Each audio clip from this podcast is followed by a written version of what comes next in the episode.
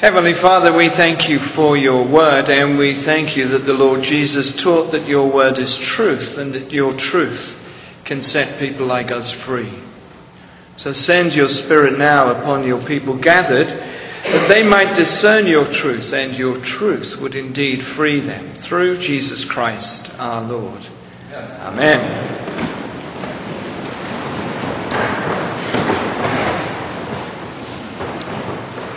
Some verses from Mark's Gospel, chapter 1, and verse 14. After John was put in prison, Jesus went into Galilee proclaiming the good news of God. The time has come, he said.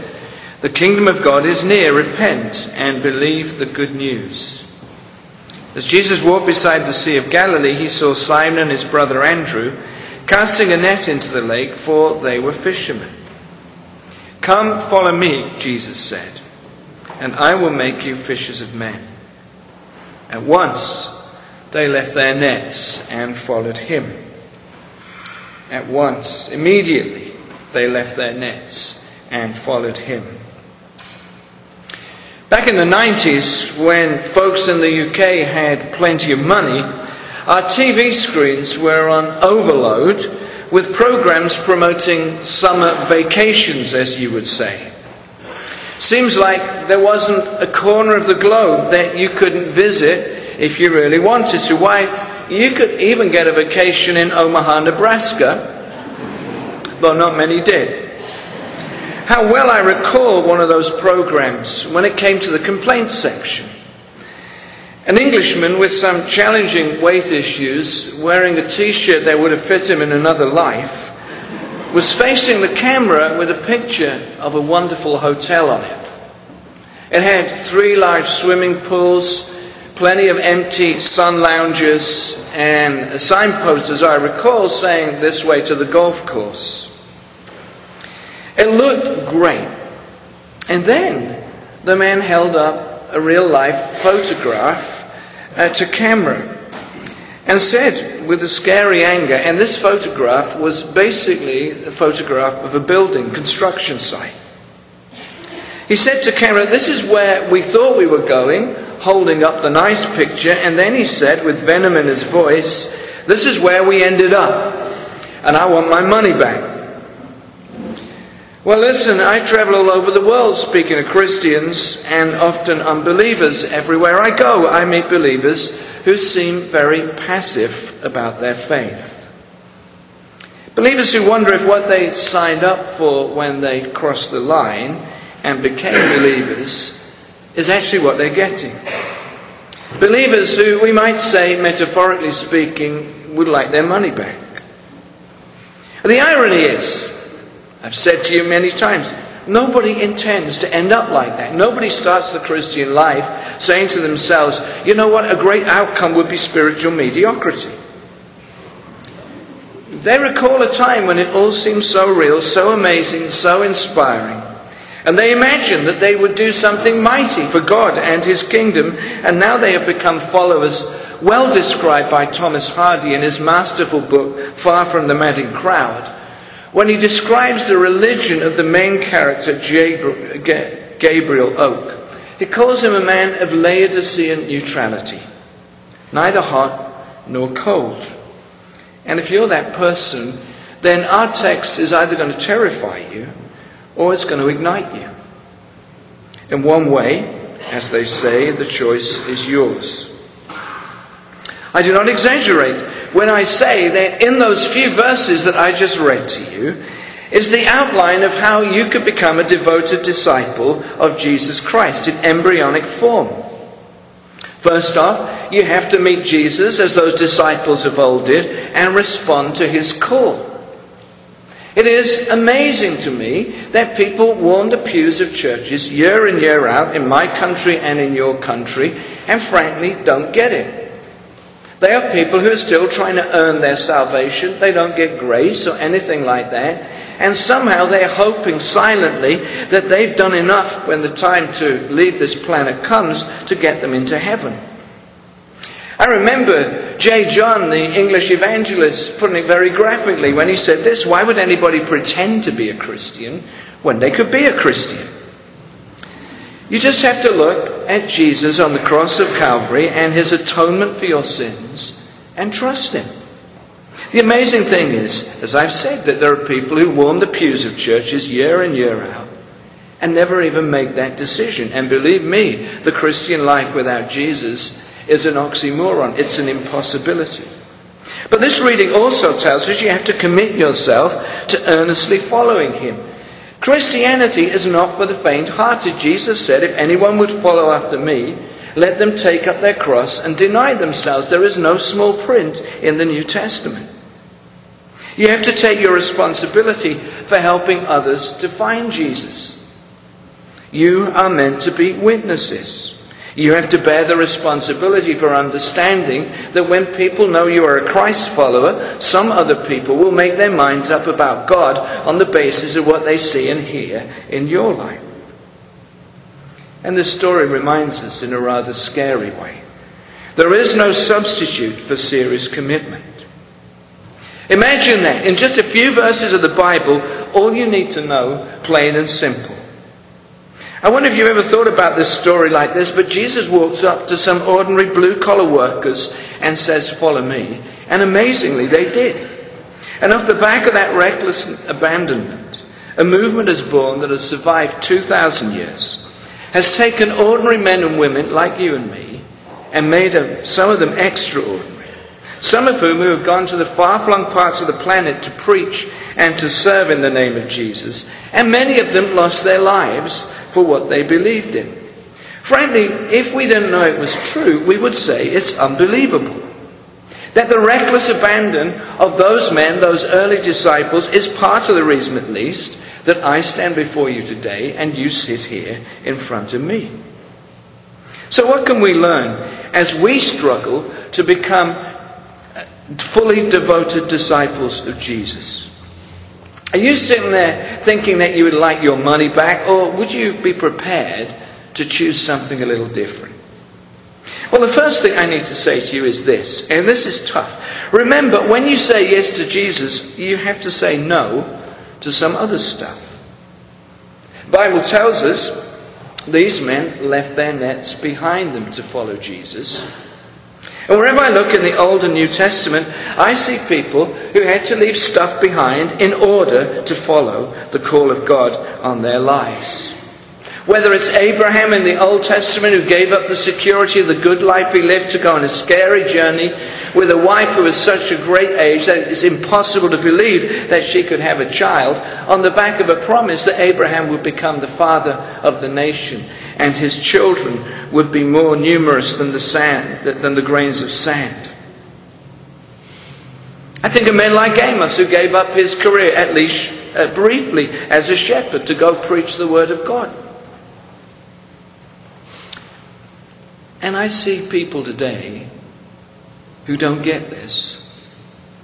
I see people today who think that they can say yes to Jesus and sign up to some easy believism which means that their life can just cruise on as normal. And there is nothing to give up. And of course, the model of Jesus, of whom St. Paul said, being in the very nature of God, did not consider equality with God something to be grasped, but made himself nothing, taking the very form of a servant If this gospel reading teaches us anything, it surely teaches us that life as usual with a bit of religion thrown in is never enough. And while you strive under that basic misunderstanding, you will always, metaphorically speaking, want your money back. So let me ask you if you said yes to Jesus, what have you left behind? What relationships, destructive relationships, do you need to let go of? What aspirations of yours that you hold have nothing to do with your faith whatsoever. And if you're going to go on with God, you need to let them go. What grudges and hatreds do you need to leave behind? What habits that have been formed in you, learnt behavior as psychologists would call it, what learnt habits do you need to let go of? You say to me, Mike, I can't do this. And if you mean you can't do this in your own strength, then I certainly agree with you. But if you ask for the help of the Holy Spirit, There isn't anything you can't let go of, and God wants to hear from you this morning. And if you ask, He will fill you with the most transformative power known on planet Earth and that has ever been known on planet Earth and ever will be known on planet Earth. You say yes to Jesus, you've got to say no to some stuff in your life. Second thing is, what this passage shows us is it's no good saying yes but to Jesus.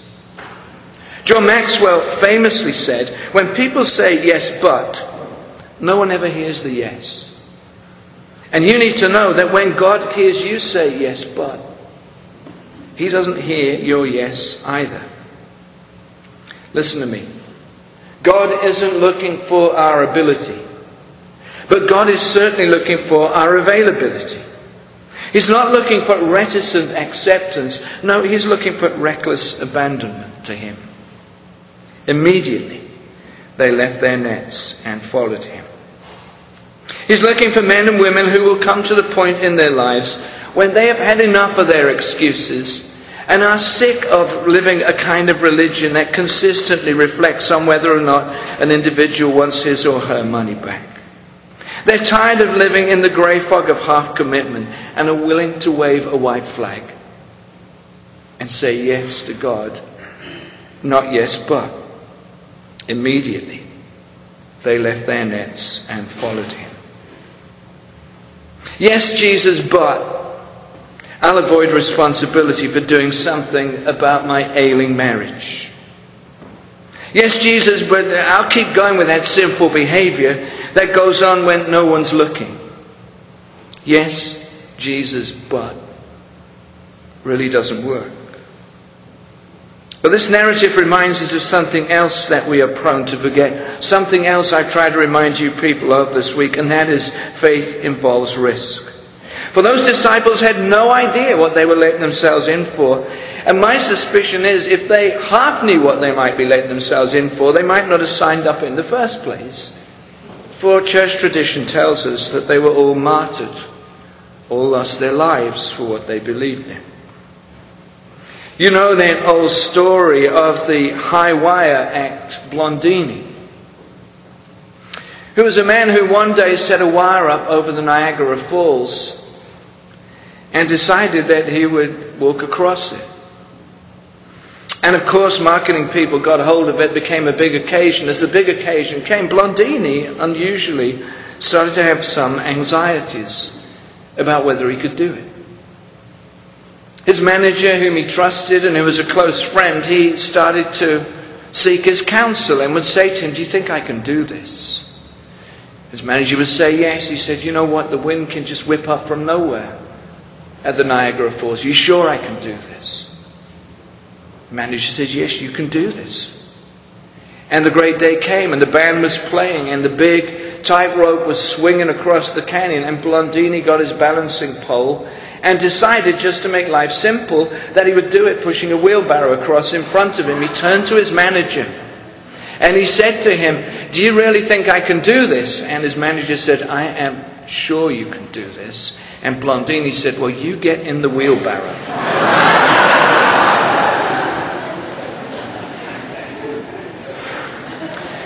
T.S. Eliot wrote, Only those who risk going too far can possibly find out how far they can go.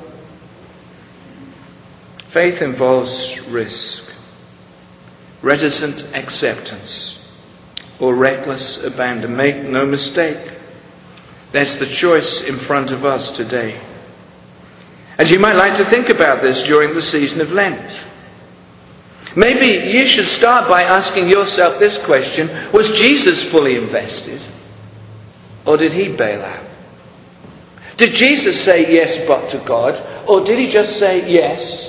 And though he struggled with that in the Garden of Gethsemane, he said yes. And God vindicated him. He could have bailed out on the most cruel method of execution ever devised by human beings. But no, he went through with it that we might be saved from the dreadful consequences of our sin and be set free. Oh, Oh, how I love the Saviour's name. And if you truly believe that, what does it say to you? How can you be half hearted? How can you be half committed? How can you be passive? You know what I think God would say to us today? A while ago, I was in Uganda and we'd stayed one night, Anthony and I, on the concrete floor of a school on the edge of this awful displacement camp 60,000 people. Camped out in the middle of nowhere, no sanitation, no water, nothing to eat. And of course, you know, because I do what I do, I was protected by members of the Uganda Defence Force, you know, these security guys crawling all around us. And as we came to leave, we were being kind of hustled away by these security guys. And a woman grabbed hold of my leg. And one of the terrible things is, you have no idea how much I hate this, but you know, women in Uganda very often will only approach me on all fours. And she grabbed hold of my leg and she said, Bishop, thank you for coming to see us. I said, I don't, I don't know what to say, you know. She said, help us. I said, well, how can I help? The tears running down her cheek. She said, just do something. You know what I think God would say to us today, my friends? To those of you who are a little passive in your commitment, to those of you who are half hearted, to those of you who are indifferent to the consequences of sin in your life, I think God would say, do something. Jesus calls us, oh, the tumult of our lives, wild, restless sea. Day by day, his clear voice sounded, saying, Christian, follow me. Jesus calls us from the worship of the vain world's golden store, from each idol that would keep us, saying, Christian, love me more. Jesus calls us, but who is listening? Let me end by asking you again, my friend, is this your moment? Is this week going to be a significant time in your life when the Holy Spirit speaks to you and calls you to a life of exhilarating, white knuckle, scary, but fruitful discipleship? Or is it just going to be business as usual for you? Sacrifice first or safety first? Reckless abandon or reticent acceptance? For as they say, dear friends, the choice is yours. Amen. Amen.